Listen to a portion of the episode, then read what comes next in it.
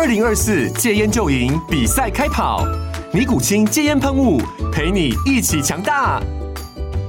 戒烟不容易，单靠意志力戒烟的人，时常无法克服戒断症状而失败。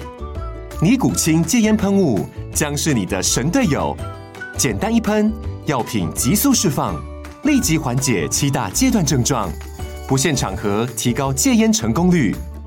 除了尼古清神队友，你还可以寻求专业医疗人员协助，一起迈向戒烟成功之路。尼古清戒烟喷雾，用科学方法戒烟，请咨询全台各大药局及戒烟门诊。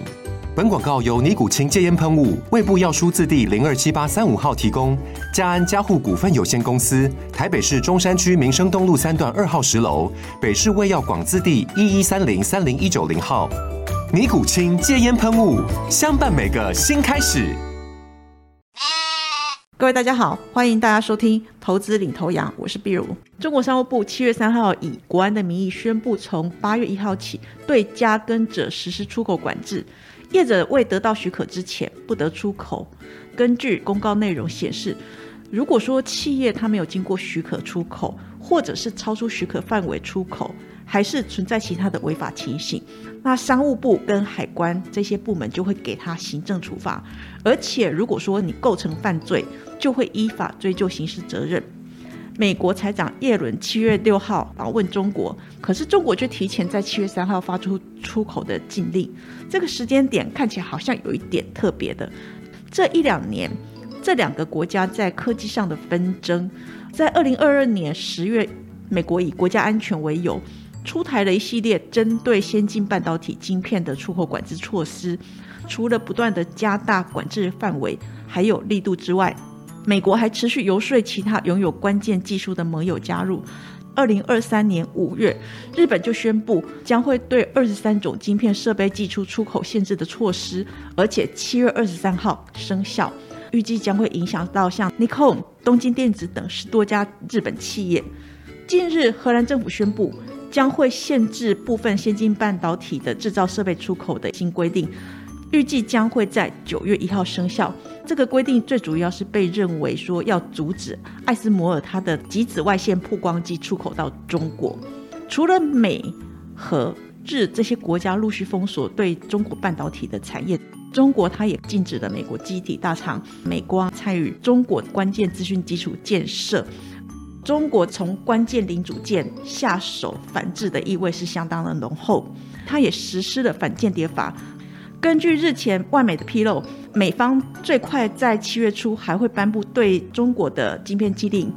这个内容可能会瞄准六座特定的中国晶圆厂，而且要求企业在出口设备给这些工厂之前，必须要提前取得许可证，当中还包括中芯国际营运的一家晶圆厂。还可能会针对去年十月的晶片管制禁令做更新，主要用来限制中国 A I 科技的发展。而且美国的规定预估也将会适用于艾斯摩尔，但是禁令可能会等到耶伦返回美国之后再来宣布。这里我们快速的做个结论，它所禁止的两项金属产品，像是镓的应用市场，就是在无线通讯啊、光线还有太阳能市场，锗的部分则是红外线和太阳能板的主要原料，所以市场不免担忧它会对 P A 功率放大器晶片啊，或者是太阳能两大产业，甚至是第三代半导体的发展造成冲击。由于说镓跟锗这类的关键原料，因为正好它会掐住战略性新兴产业发展的喉咙，而且全球高度依赖中国的供应这两种矿产，所以我们不难想象中国会选择这些作为博弈的新战场。加工者的加工成本较高，中国长期以相对便宜的价格出口这些金属，导致其他供应区的产量减少。一旦中国的出口管制导致两种金属因为供给的减少，进而造成了价格的飙升，其他供应商虽然可能会透过增产来满足市场的需求，但是会不会造成材料成本大增，这个我们还是有待观察。整体来看，虽然目前砷化镓、太阳能、L E D 光通讯等许多的厂商都评估对于短期的影响性并不大，供应商还有替代的来源因应，可是未来美中双方再打出什么样的牌，还是会牵动整个产业的版图变迁，我们还是需要多多注意。为什么这一次中国管制出口会是加跟折呢？仔细来看，相较于石油、铜啊、铁啊这些大宗原物料商品，加跟折的市场规模虽然比较小，但这两种金属元素却都是半导体的重要材料。举凡是像晶片生产啊、通讯设备啊、国防这些领域，我们都见得到这两种金属原料的踪迹。而且这两种材料同列欧盟的关键原材料清单，被欧盟认为是至关欧洲经济成长重要材料。其中加跟涉及当前各国全力研发的第三代半导体，所以大家认为中国这一个举动可能会冲击全球半导体的市场。加早在第二次世界大战的期间就被认为是一种战略性的金属关键材料，它的应用范围是化合物半导体，是优质的半导体材料，它可以跟很多个元素结合，帮助提高像是电视啊、手机荧幕啊，或者是太阳能板，还有雷达的传输速度跟效率。被中国列入出口管制中的砷化镓就属于第二代半导体材料的代表，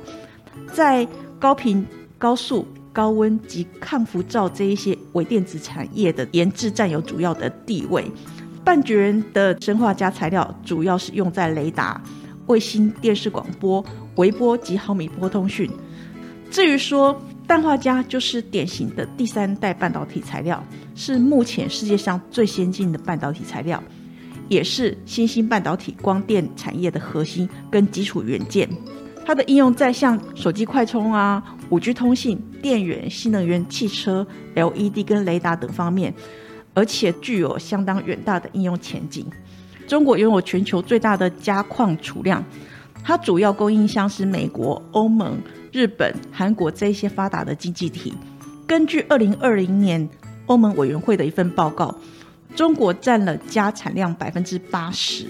另外拥有镓产能的或者是生产镓副产品的国家还包括像俄罗斯、乌克兰、南韩、日本等。锗呢，它是用于制造电晶体、光纤通讯以及各种电子的装置，它的应用领域包含了光纤通讯啊、夜视镜啊，还有太空探索。未来锗在晶片跟太阳能电池、生物科技跟武器当中还是具有相当重要的潜在价值，所以也被很多国家列入战备储备的元素之一。根据美国地质调查局的数据，锗主要的分布是在美国、中国还有俄罗斯，其中在中国的部分约占全球大概有四成的储量。而且因为中国的锗主要来源是在核煤矿，所以它开采是便利的，它的产量在全球来说是位居前茅的。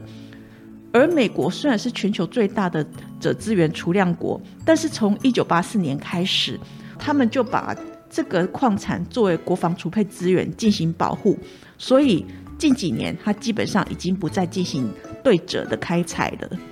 这几年美中晶片战持续的升级，中国加码对上游原物料包括镓、锗这些相关原物料的出口管制，而镓跟锗都是新兴战略的关键矿产，都已经被很多国家列入国家战略性矿产的名录当中。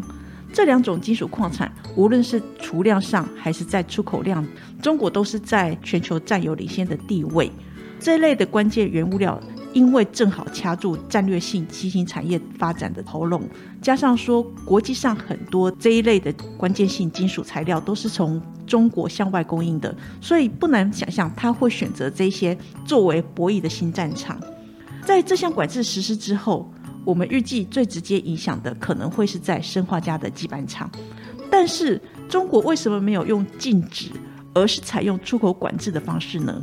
最主要还是因为中国厂商在化合物半导体基板的技术还是比较落后一些，所以他们通常会在贩售金属镓的原料之后，再由国外厂商他们把基板完成之后销回中国。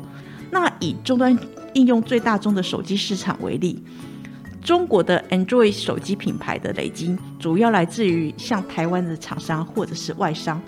所以如果它大规模禁止上游的原料出口，反而会冲击本土品牌，因此拿不到料。反之，如果是用出口管制，它就可以直接针对特定的对象，例如说对军工相关的企业它去加以管制，这么一来就不至于造成全面性的影响，对国内的企业冲击会大幅的降低。前面提到家的应用市场是无线通讯、光纤跟太阳能市场，这是红外线及太阳能板的主要材料，所以市场不免担忧对 P A 功率发大器晶片、太阳能这两大产业，甚至是第三代半导体的发展造成冲击。而且全球的半导体材料厂会不会出现抢料的大赛呢？如果中国管制加原材料出口，首当其冲的会是生化加基板的族群。再从供应链来看，化合物原料是第一层，原料会出给第二层的基板厂商，再来才会出货给累晶厂，像是二四五五的全新，最后才是三一零五的稳懋或者八零八六的宏捷科这一种三五族的晶圆代工厂。因此累晶厂可能会面临原料生化加基板潜在的料源不足风险。我们根据产业链的调查，目前大厂 I Q E 他认为对于基板供应影响有限，至于国内的全新，它的基板料源是来自于日本还有德国，其中日本的料源是主要是在日本，而德国的部分则是从中欧的料源做指引，都不是中国，断料的风险也偏低。而且全新的基板库存还有一个季度以上，对于下游像是稳懋或者是宏捷科来讲，相对的它的冲击就比较有限了。目前全球生化加 I C 大概有 百分之六十 的是用在手机上面，可是以今年下半年手机的需求回温的力道是相当的有限，而且目前市场都已经反映整个光电的出口还有手机集单带来的营收成长，对于后续的手机销量能见度还是不高，所以整个供应链的、呃、整个稼动率其实还没有特别的拉高。我们对于三五族群是比较持中立的看法。另外 P 型的太阳能晶片生产需要用到镓，所以如果限制镓的出口会影响到海外的生产。而金属镓常用领域之一也是太阳能电池，主要用在 C I G S 薄膜的太阳能电池，这个部分占整体市占率约 百分之一点九， 不过因为它的转换效率不如主流的产品，也就是目前市占率达到 百分之九十五点四 的矽晶太阳能电池，所以这件事情的影响性我们认为对于产业的影响程度有限。初步来看，这一次的出口管制对于太阳能的产业影响，以台厂来讲是相当的低，主要是因为台厂制造跟购买的大部分都是在矽晶太阳能电池，并非 C I G S 的薄膜太阳能电池。至于说六二四四的茂迪，他表示说因为他没有采购中国的生化加相关的基板，所以影响性比较低，但是他也指出未来半导体相关的材料跟设备会不会被波及，这个地方会是未来观察的一个重点。但是我们认为太阳能产业内的竞争还是相当的大，尤其是在过去中国的业者动辄就是发动价格战冲击整个产业的环境，所以中国的禁令是不是扩大进而垫高的厂商的成本，这一件事情还有待观察。国内重要的太阳能厂商包括了六四七七的安吉、六二四四的茂迪、三五七六的联合再生、六四四三的元晶、四九三四的太极、三六九一的硕和、二三四二茂系、三六八六的达能、三零一零的华丽等。虽然供应商有替代来源因应，不管是生化加、太阳能、L E D、光通讯等这些许多厂商，他们自己都评估对短期的影响性不大，但是未来美中双方他们会打出什么样的牌，我认为还是会牵动产业版图的变迁，所以这个地方要多加留意。另外就是前面提过了，加跟锗这两类的基础元素加工的成本比较高，所以如果供需结构改变，可能会造成市场普遍的成本增加，那这样子一来会侵蚀掉厂商的利润，所以观察的重点我们建议后续多关注在镓跟锗这些金属报价的变化。以上是投资领头羊节目内容，谢谢收听。本公司与所推介分析之个别有价证券无不当之财务利益关系，本节目资料仅供参考，投资人应独立判断、审慎评估并自负投资风险。